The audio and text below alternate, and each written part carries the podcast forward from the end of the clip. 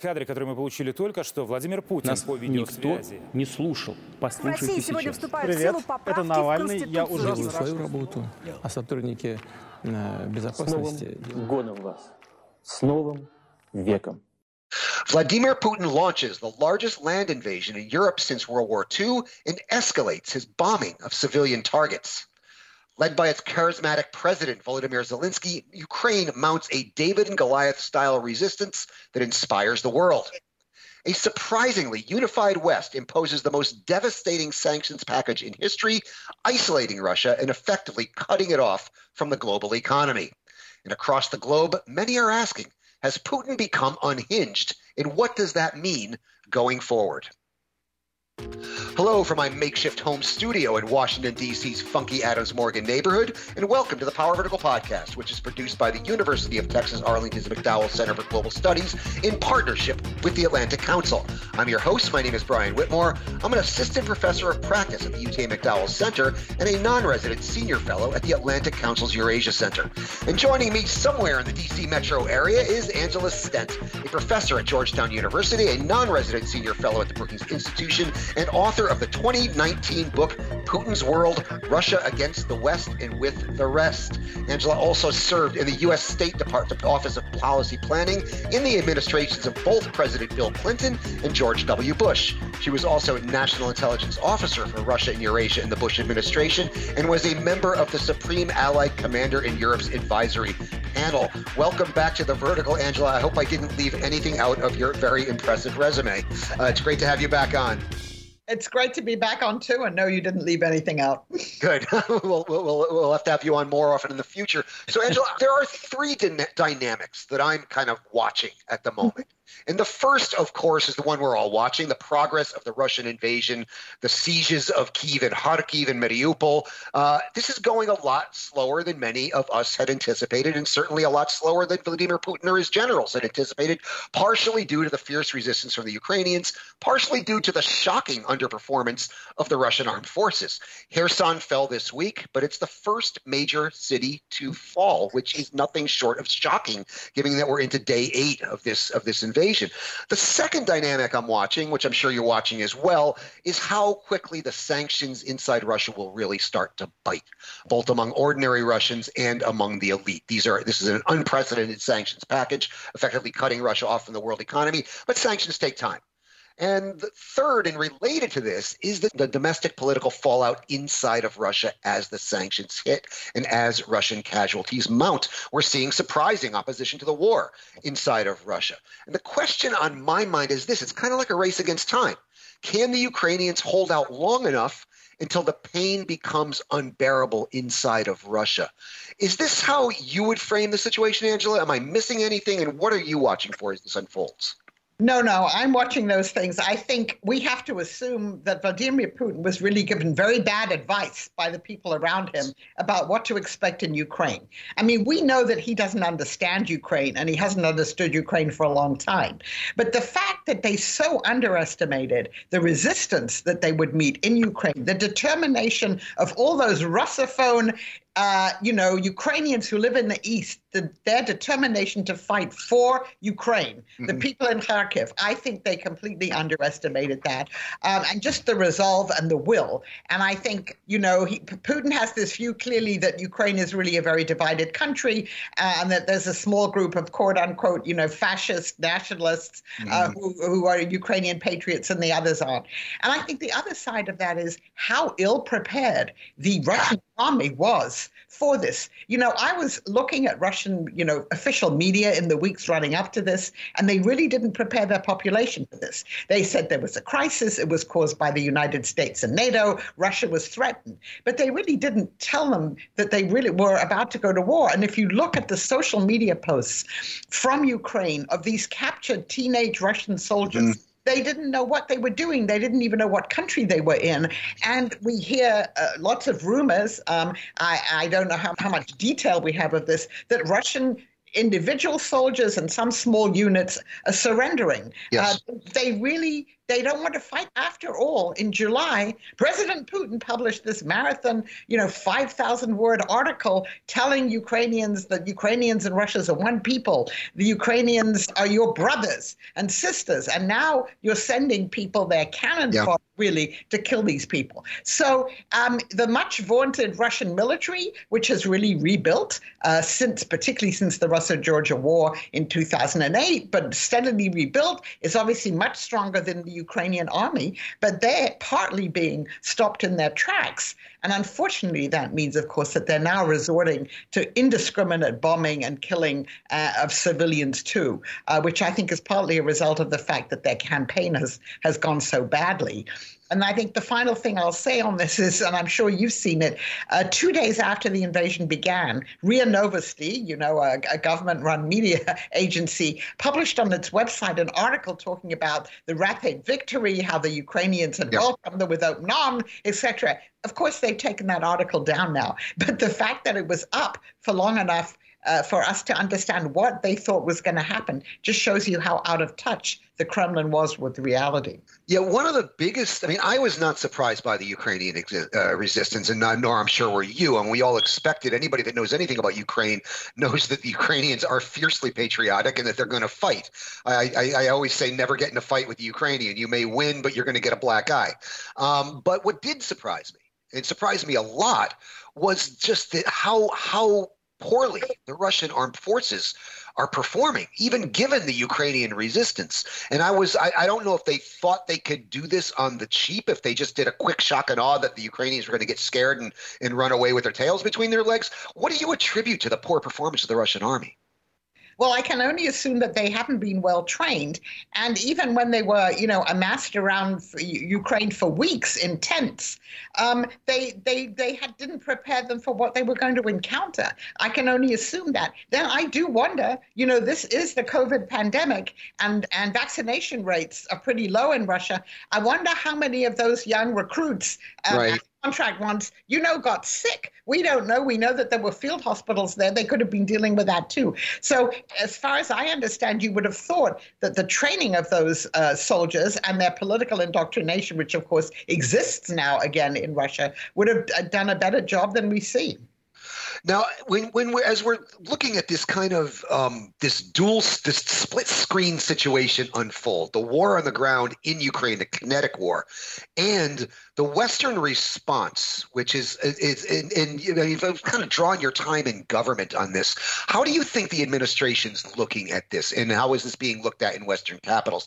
Are they basically hoping that the sanctions are going to bite and force the Russians to back off before they can take Kiev? Is is this the way it's being looked at from Western capitals?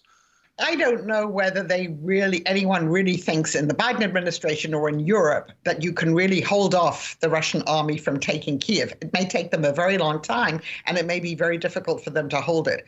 You know, President Biden made the principal decision in the beginning that there will not be U.S. troops in Ukraine fighting Russians. Right. Uh, NATO has said the same thing.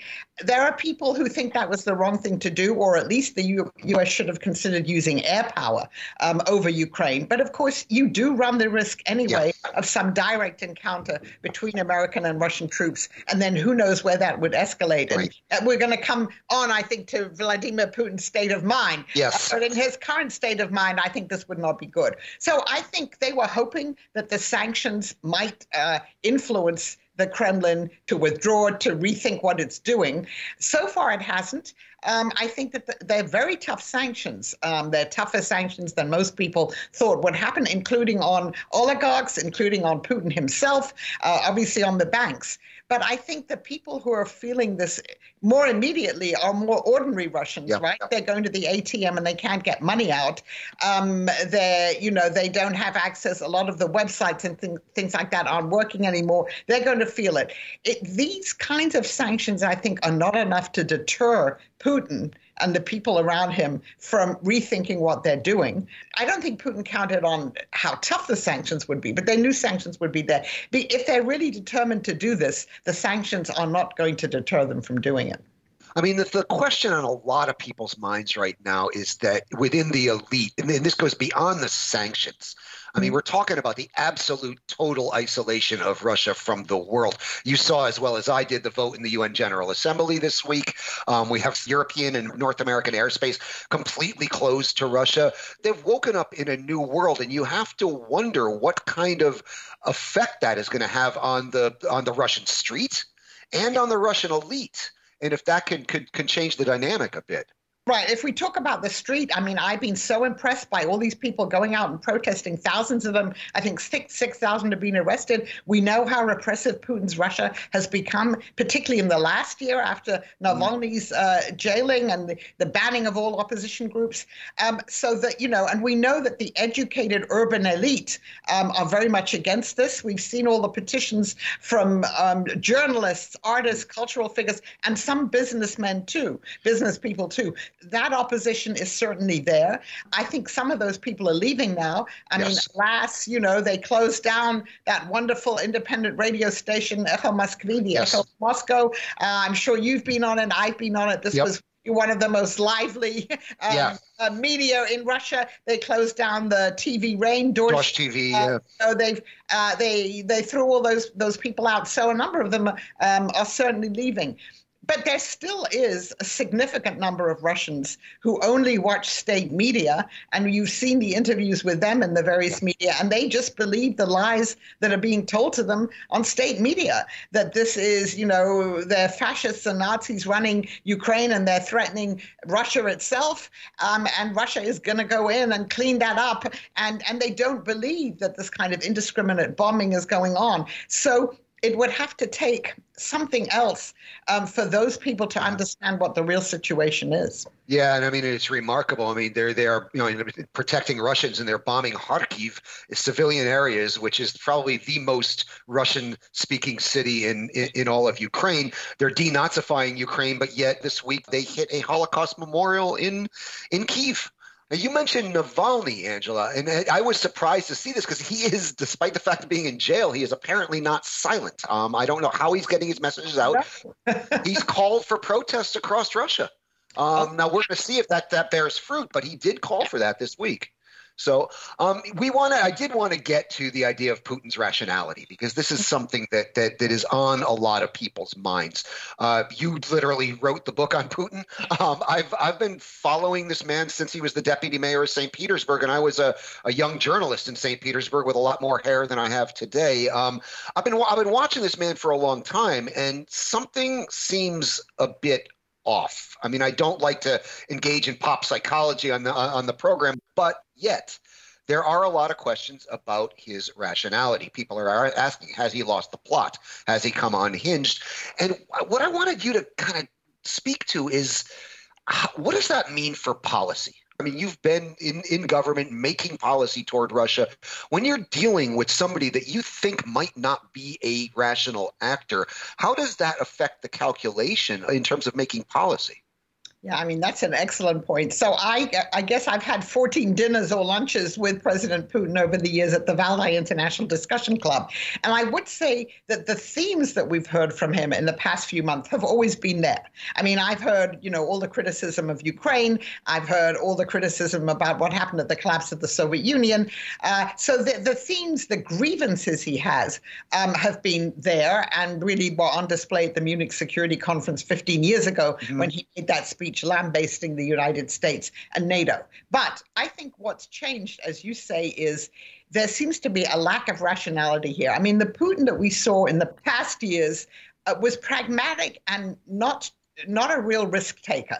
You know, they went, they had the war with Georgia in 2008, but they didn't go to Tbilisi. They could have taken Tbilisi and taking taken President Saakashvili, but they didn't. You know, they recognized the two entities, South Ossetia and Abkhazia, and then they left. And even in 2014, yes, uh, they annexed Crimea and they started a war in the Donbass, but they didn't take any more territory. And something has clearly happened uh, to him. You know, some of the rumors have to do with he's been isolated for two years yeah. because of COVID. We see these ridiculously long tables. Uh, you know, when, you know, in fact in fact, President Zelensky today gave a news conference, and I saw some of it, where he directly addressed Putin in Russian and said, "Come on, you know, I'm a real mujik. We can sit next to each other." right. We've seen these these these long tables. Um, you know, there is a question: Is there a health issue with him? Who knows? But it's very difficult when you're a policymaker then, because you're dealing with someone and you're not sure whether this is an act. I mean, some people believe it's the kind of you know the madman theory. Right, the Nixon, yeah. Other people to think that you're crazy. They're not. You know, they won't push back. Or it's real. You know, you have to deal with the person as if maybe they really are unhinged.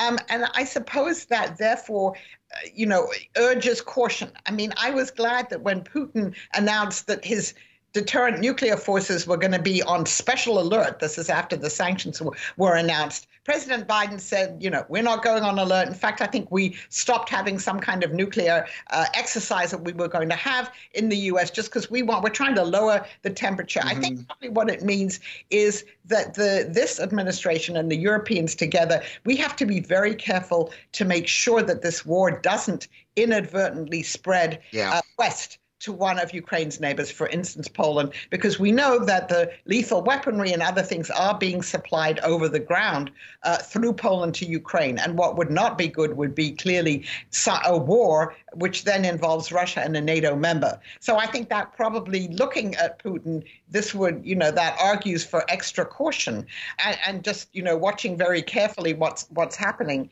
in reality with the Russian nuclear forces. Yeah, I, I, have a working theory on this. Listeners to this program know this. I think it's worth repeating.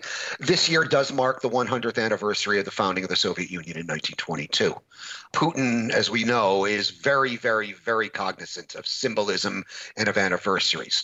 Putin himself turned 70 this year. He's beginning to think of his place in history.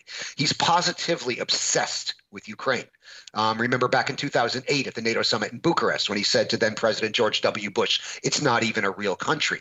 You, Angela, referenced his delusional article last spring, which, uh, I mean, was, I mean, the, the history was so wrong, you couldn't even begin to fact check the thing.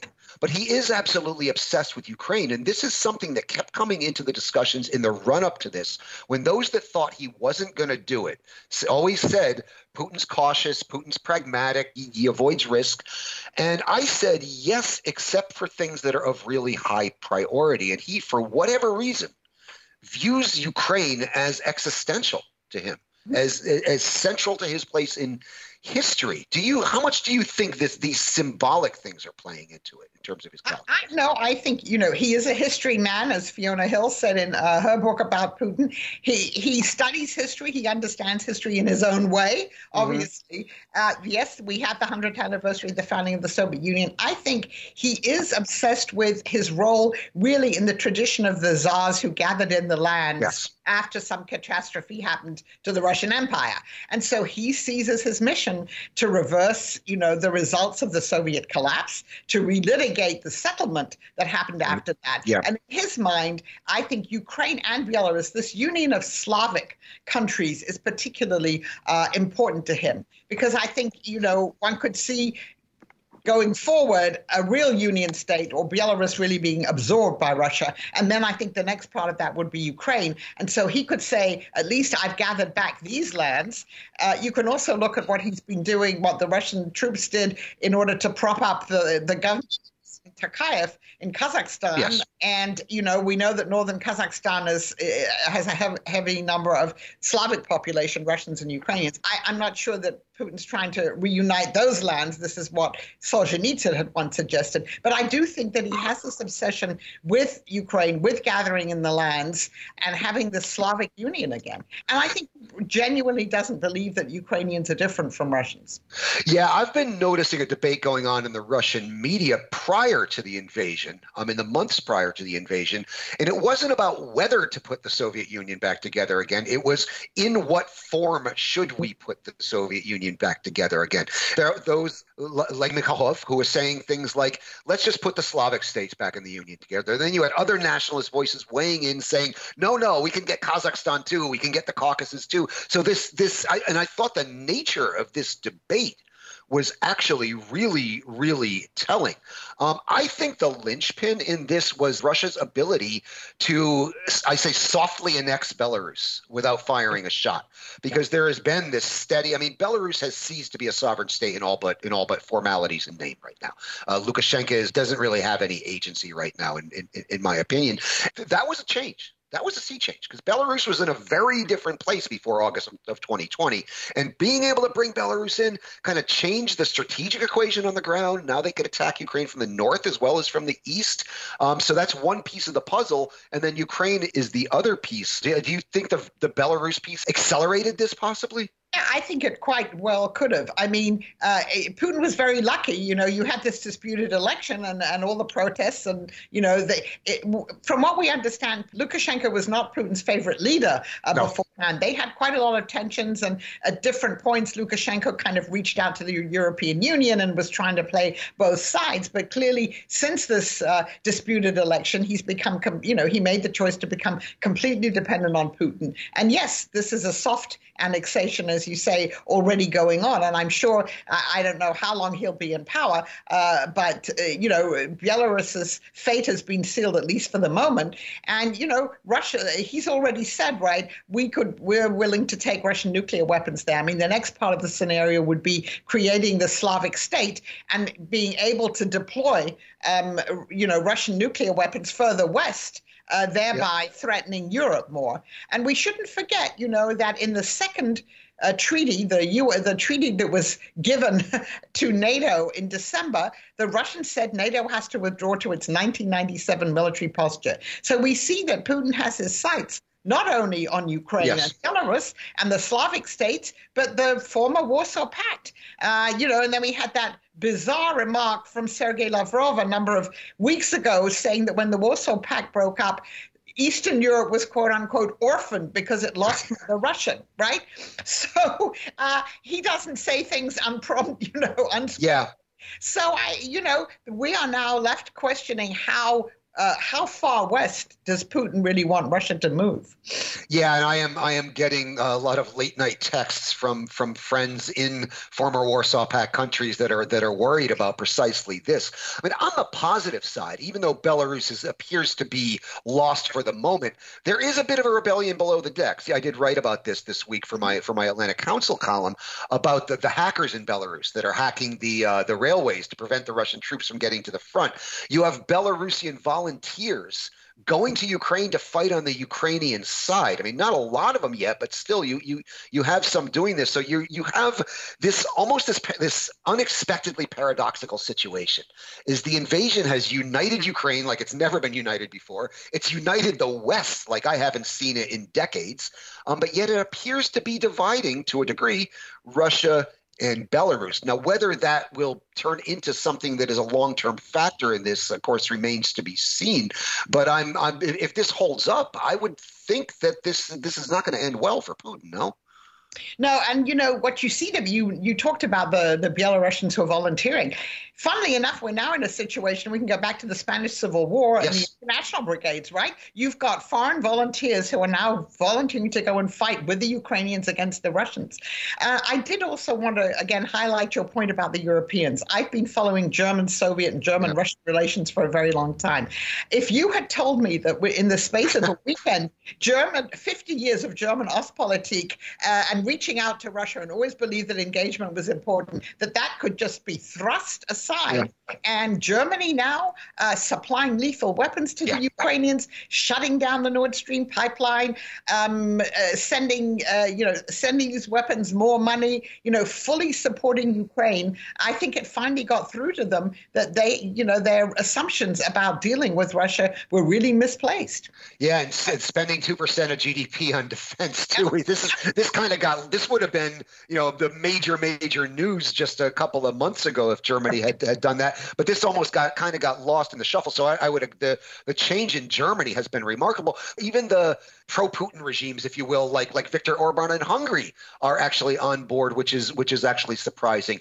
I, I mean, th- this is something that I, I, I never thought I'd see. Um, I hope we can keep it going. I, I hope it continues. You've raised the issue of the the nuclear threats, and again, this is something that's on a lot of people's minds right now. Um, I had a friend text me from the Czech Republic asking me if this is, you know, if this looks like it's it's it's going to be serious. Do we need to worry about this? Should I move to Australia? You know, things like this. This does feel to me. I, I was born just a few months after the Cuban Missile Crisis, so I've never seen anything like this.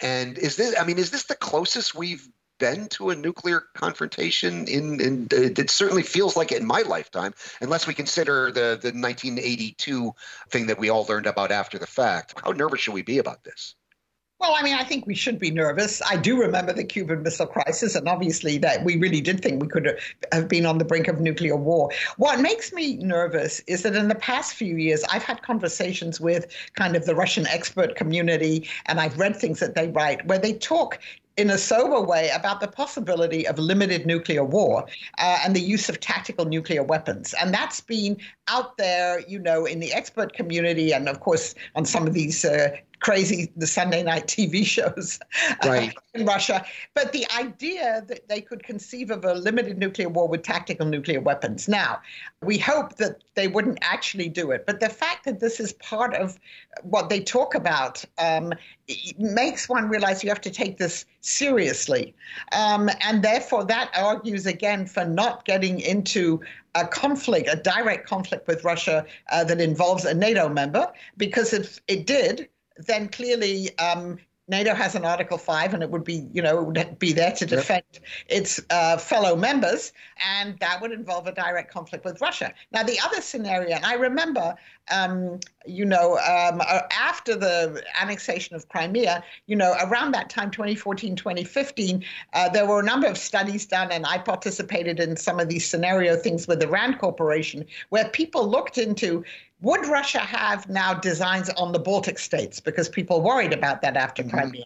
And in some of those scenarios, you know, the, the people who focus on dealing with these nuclear issues said one of the things we had to think about was the possible use of tactical nuclear weapons. Yep. Uh, and as someone who doesn't think about this every day, I was horrified. But I understood right. that, you know, that, that you cannot discount the possibility. This isn't the Cuban Missile Crisis uh, in as much as you know, the, we, we don't have weapons deployed, you know, very, very near to the continental United States.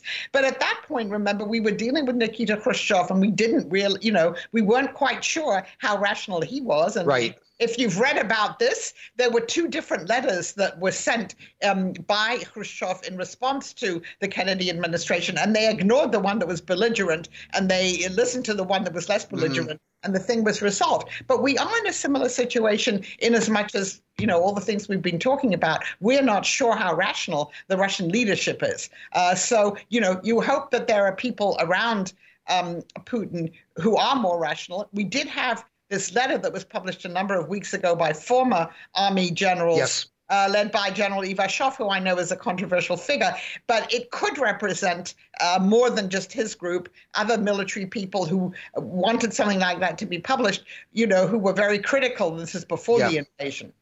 So you know that we we don't know enough about the mindset of all those people. Yeah, and I mean uh, beyond the rationality question, something that's really been bugging me for a while is that like, when you look at the Soviet leadership, despite their flaws, and they were legion, of course, they understood the responsibilities that went along with being the custodians of a nuclear arsenal. Mm. And I'm just not sure this group of leadership uh, feels that responsibility. They talk very loosely about nukes, not just in this particular situation, but for, for, for years going back. They're always kind of engaging in kind of implicit nuclear blackmail. We both remember when, when President Reagan got caught on the hot mic, you know, saying he was going to bomb the Soviet Union, and it was a major scandal here because just yeah. a U.S. president doesn't talk like that because you have to be the responsible custodian of a nuclear arsenal. These guys don't feel that responsibility, and that that gives me a bit of pause. Does it give you pause?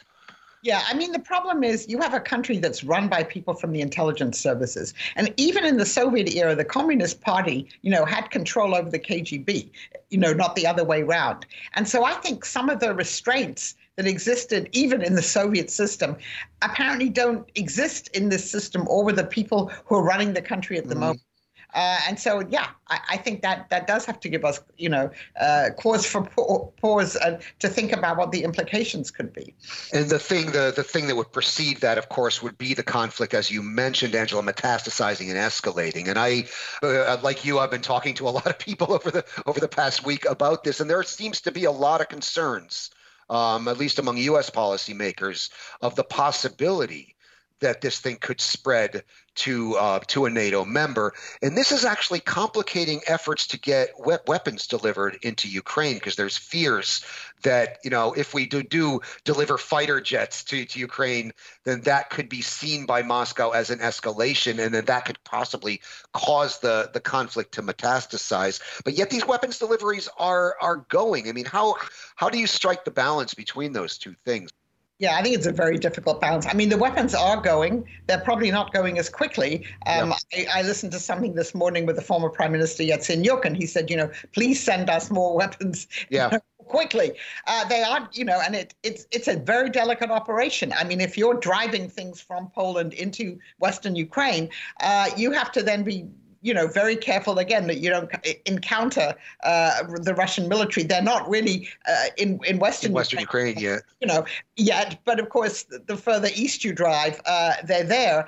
So that that's what you have to that's what you have to balance there. And I know people have said maybe Romania is also a, a place where, where, some from which some of these things can be supplied, the fighter aircraft and things like that. But it is you have to be extremely careful because of course Putin has been using the excuse that you know Ukraine represents a threat to Russia, and that anything that Ukraine has, uh, you know, links it has with NATO is a direct threat to Russia, and so he can just not that he needs any more excuses, but he could right. retaliate. Yeah, I mean, if there's one thing Ukraine needs, I mean, they, they, of course they need the Stingers, and of course they need the javelins. Those are those are really important. But what concerned me as this thing was starting was Ukraine's lack of an air force to speak of, and their real need to get some fighter jets in there. Um, the problem is, as I am told by Eastern European military folks, is that even their MiGs have been retrofitted to NATO standards, so they can't really give those to Ukraine. They have to be kind of older MiGs. Um, who has those? I think Bulgaria has them. I think that's about it. Um, Um, so it's but but and again, how do you get a fighter jet into Ukraine without anybody noticing? That's the other thing I can't really figure out. Put it on a train, right? I mean, some of the smaller weapons, obviously, you can you they can be on a truck or a train or something, but not a fighter jet, yeah, I, I I'm not sure how they do that. Yeah. They, they, they do need it. And, you know, the Ukrainian military is obviously in much better shape than it was in 2014. Uh, but it's still, you know, it's still got sort of some work to do. Some people anticipated that the Russians would prosecute the war by doing aerial bombardments a lot and just taking out some of the, uh, you know, the U- Ukrainian military assets. They haven't done that that I know you know they've now they're really going for sort of you know for the jugular they're really attacking the civilian population yeah. bombing the and it, bombing the cities don't forget you know how did putin come to power he yep. was prime minister and then immediately prosecuted the second uh, chechen war. war. they leveled grozny the capital of chechnya to the ground uh, and they did all this kind of carpet bombing and things like that so um, if they're using similar tactics like that in ukraine that you know today uh, macron had a one and a half hour phone call yeah. with and came away from that and said the worst is yet to come. So he must have a good sense of, of what might be coming. Yeah, no, I'm I'm expecting carpet bombings of, of you know, sadly, Kharkiv and Kiev and possibly Mariupol. Um, and this worries me. But the other, the fact of the matter is, Russia still has an established air superiority, which is right. absolutely crazy given the disparities between the Russian Air Force and the Ukrainian Air Force. I, that this is something um, that you know I guess we're going to have to study this when this is all over to figure out what the hell actually actually happened. Um, on our end here, I mean. The, sanctions, I mean, they've been dialed up not quite to 11, but to eight or nine, right? Yeah. If we're if our sanctions at a scale of one to 10, we're maybe at a two, they're they're probably up around a eight. How much room do we have left to escalate here? So we've, I mean, we've had really tough financial sanctions, cutting off all the banks, uh, you know, ejecting many institutions from SWIFT. Um, we've had you know export controls. Now those in the long run will have a devastating effect yep. on the Russian economy, on its industrial base, on its ability to keep developing as a modern economy. But that, of course, isn't going to be felt immediately. Um, you know, the one thing that we haven't done yet is to sanction the Russian energy sector. Yes. The reason we haven't done that is, um, you know, and this is another thing that the Ukrainian leadership is, of course, advocating, uh, is because a number of our allies in Europe uh, are still dependent on right. Russian gas. Uh, Russian oil imports. Uh, yes, the Germans are going to build two LNG terminals, but that's not going to happen tomorrow. So we are juggling, we, the US, juggling are, you know, the understanding that if you do cut off the energy sector, then you take away from Putin and his cronies the ability to, uh, you know, earn the hundreds of billions of dollars they're earning. And of course, the price of oil keeps going up as yes. this war goes on. But you have to balance that against, uh, you know, not wanting to to freeze or starve the Europeans out. Uh, fortunately, it's we're beginning to get into the spring now. If this were two months earlier, it would be even more dire. But still, um, you know, the Europeans are still coming to terms with the fact that, you know, 50 years ago they made the mistake of beginning to yeah. import Soviet gas, and they're going to have to reorient themselves. So I think you, there could be more done in that um, in that area, and maybe there still will be more done. I don't know whether there, there may be more sanctions still against individual Russian oligarchs, but the ones we've had so far have really been pretty tough you know, I think the British have a lot of work to do with all of those Russians who bought all those properties and insinuated yep. themselves into British political life, including getting peerages in the House of Lords. I mean, they they're still going to have to deal with that, you know, and all the all these Russians who've sort of been living in Europe for a long time and parking their money there. Um, so, but I think otherwise, the you know, and I guess there could be a total SWIFT ban. There is. Yeah. I think there the concern is um, again, our allies. Energy payments. And then, you know, Russia and China are probably anyway going to try and move towards, and they have already c- creating an alternative uh, international payment system. I don't think it's going to be easy. Yeah. Uh, but you know that's the the other side of it. You don't want to push an alternative system. Um, but but otherwise, these have been remarkably harsh yes. sanctions. And you have to give the Biden administration credit for working so hard with our European allies to get them to agree to this because for, it was very difficult to yep. get, get agreement on a lot of them. And I really think, you know, the brutal way in this in which this war is being uh, prosecuted has really, you know, helped consolidate that European support for U.S. sanctions. Yeah, no, I've said it many times. The the, the president and Secretary Blinken deserve a lot. This was some delicate, delicate diplomacy um, to get the, especially to get the Germans to come around to do things that they just really didn't want to do. Um, so the administration deserves a lot of credit there. Before we shift into the second part, where I want to talk to broaden the aperture and look at the world of European security after this, the other thing I can't wrap my head around is Putin's endgame here. It's obviously regime change, yep. um, but let's just say he's successful and he does manage to install a pro-Moscow government in Kiev that government's not going to survive a day without a lot of Russian troops in Ukraine. I've heard they need about 800,000 to effectively pacify and occupy Ukraine, which they I don't think they have that many troops to spare. How do you view this the, the end game? Because I'm having a hard time seeing how this ends one way or the other. Well, I agree with you. I mean, clearly, what they want to do and what they wanted to do in the beginning was have, you know, a three day blitzkrieg or whatever it was, take Kiev, and then install a pro Russian government. I'm not quite sure who was going to lead it. I know various names were floated yeah. around, but, but as you say, that government will not last an hour after right. the Russian troops withdraw.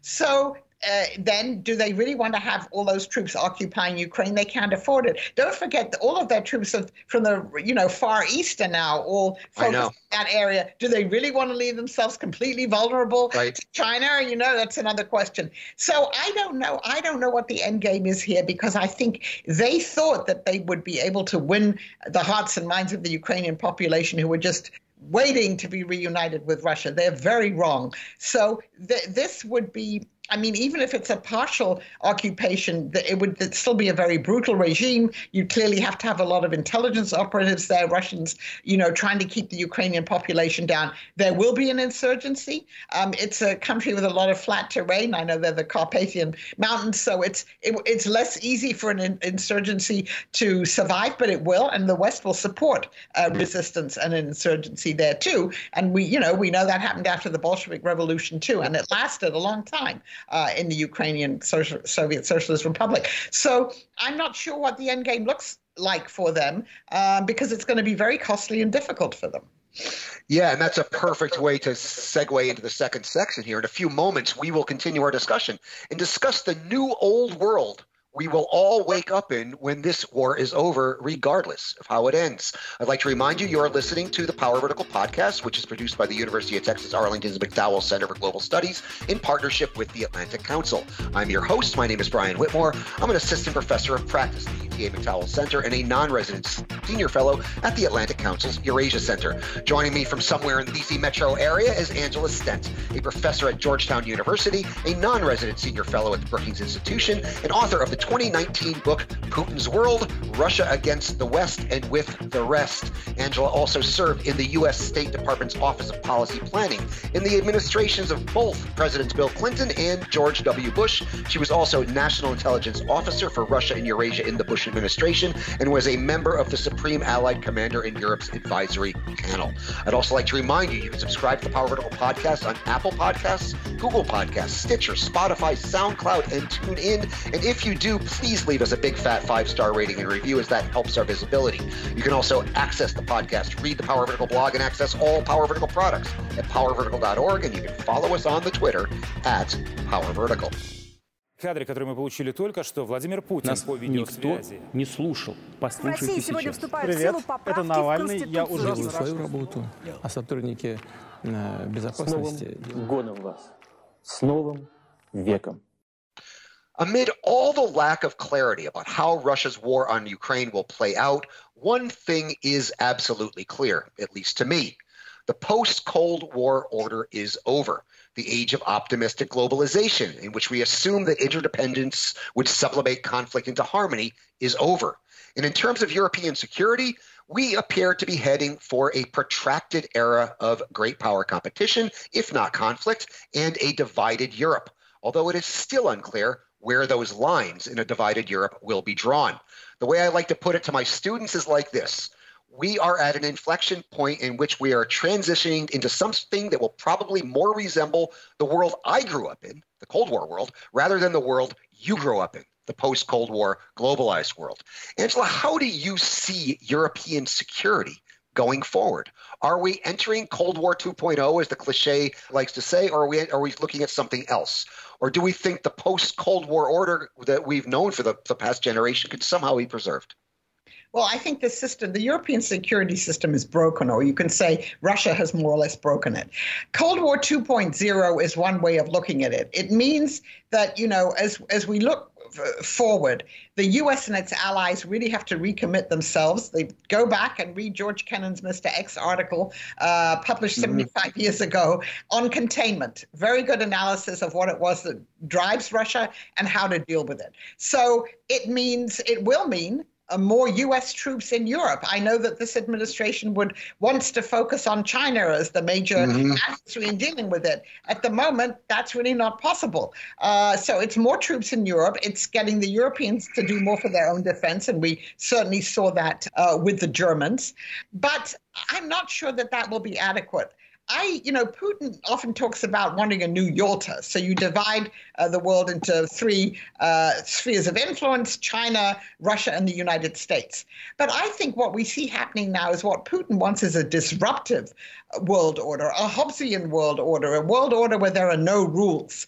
Um, and by the way, I don't think that's what the Chinese want, even though No. they about a post West order. They want something that has rules. So the question is will we be able to recreate a system with rules uh, that both Russia and the United States will observe? And at the moment, you know that's very hard to see. Uh, we, we're you know we're sitting here saying we don't know uh, where Putin is going to stop, how far he wants to go.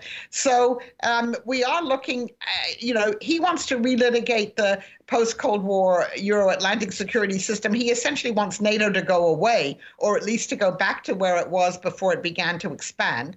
I don't think that's going to happen. I think happen. what he has done has had the exact opposite effect of what he wants, and that is NATO is now much more united. After the withdrawal from Afghanistan and all the difficulties with that, people were wondering how long will it survive? What will its major goal be? Now we know it's containing Russia. So he has certainly revived that. Um, but this is a different world. This is not the world uh, of the Cold War. We obviously have China as a major, major rising power. We have other countries uh, that, that are also rising powers here. So, um, and there are, if you look at the United Nations General Assembly vote, uh, certainly uh, Russia had over, I mean, was overwhelmingly condemned by uh, 100 and I don't know how many was 40 something countries. But you did have, you know, some players like India, obviously China, um, other countries that abstained from this. So I have mm-hmm. to, we have to remember, you know, the subtitle of my book, right? It's Putin's world, Russia against the West and with the rest.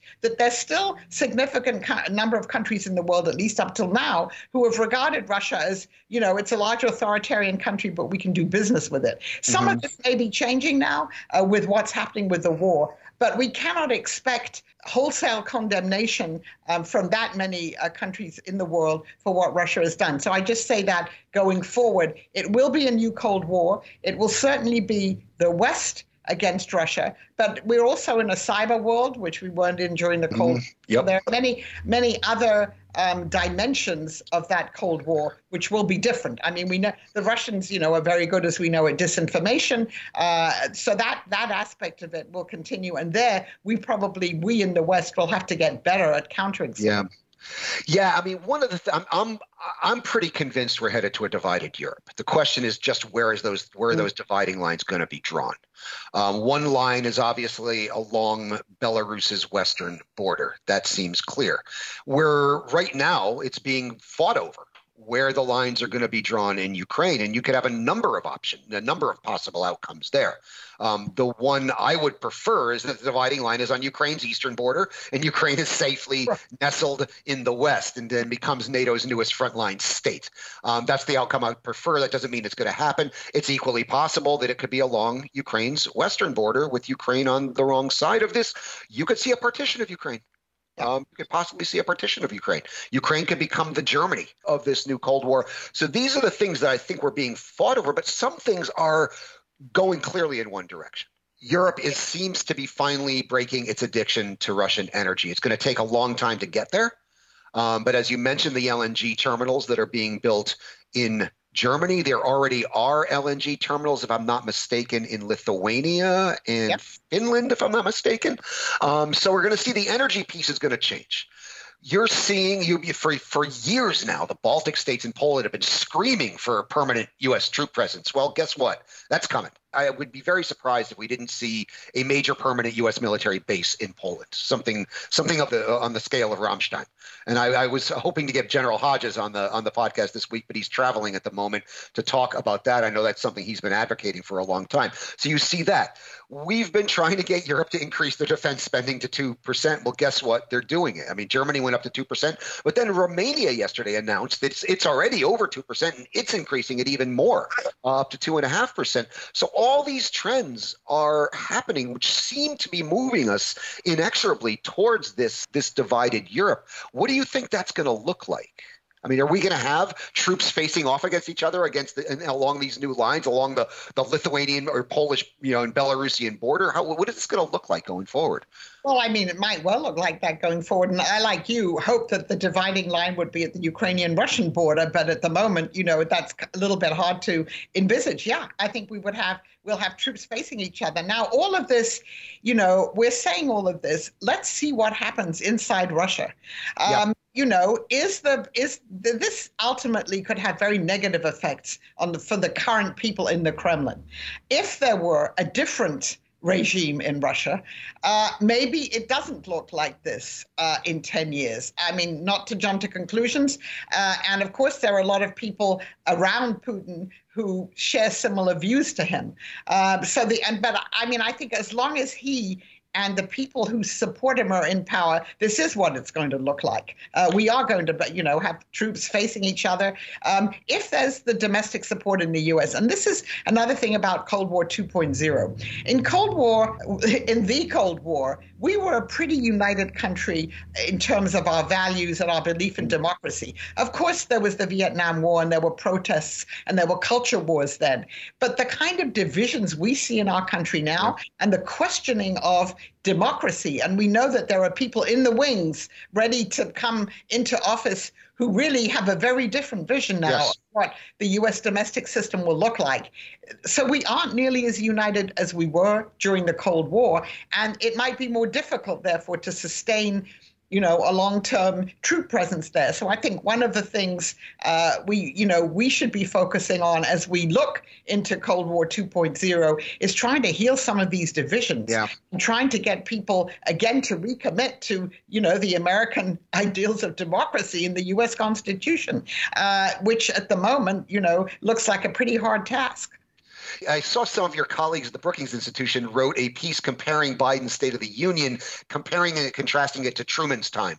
Um, and because the, the, the Cold War consensus didn't happen by itself.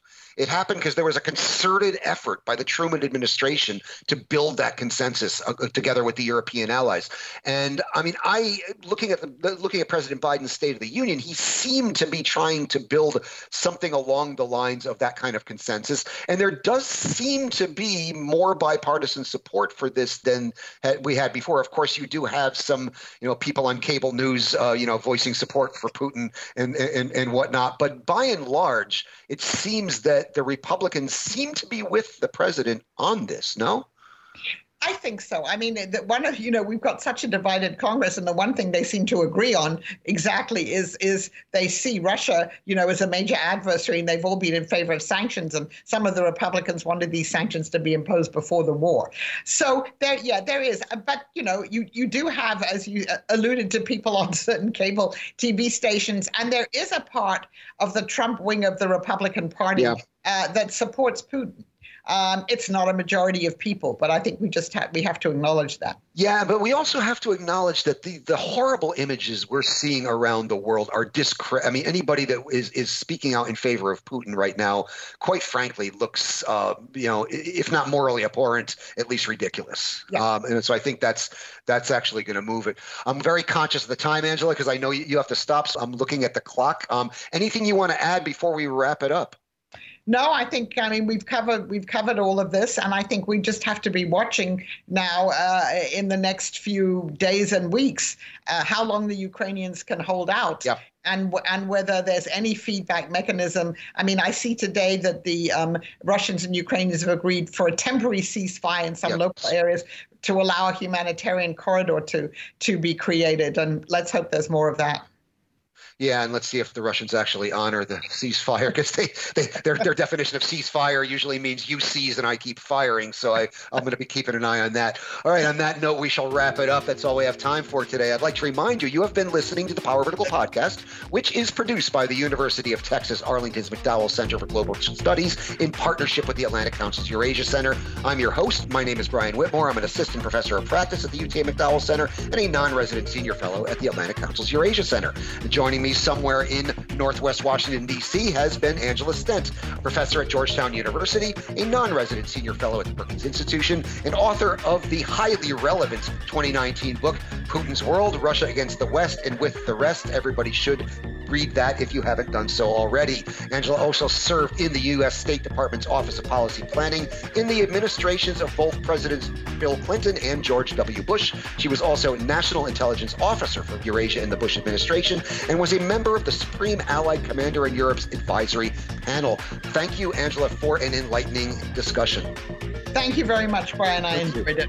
And I'd also like to thank our awesome production team in Arlington, Texas. Lance Ligas is in the virtual control room. He keeps all the lights on and all the complicated machines in working order and well oiled throughout our discussion. And Zachary Smith handles our all important post production duties, cleaning up my many messes and making us all sound a lot better than we do in real life. I'd also like to remind you you can subscribe to the Power Vertical podcast on Apple Podcasts, Google Podcasts, Stitcher, Spotify, SoundCloud, and TuneIn. If you do, please leave us a big fat five star rating and review as that helps our visibility. You can also access the podcast, read the Power Vertical blog, and access all Power Vertical products at powervertical.org. And you can follow us on the Twitter at Power Vertical. Join us again next week. And until then, I leave you with the ambient sound mix that's been prepared by our production team.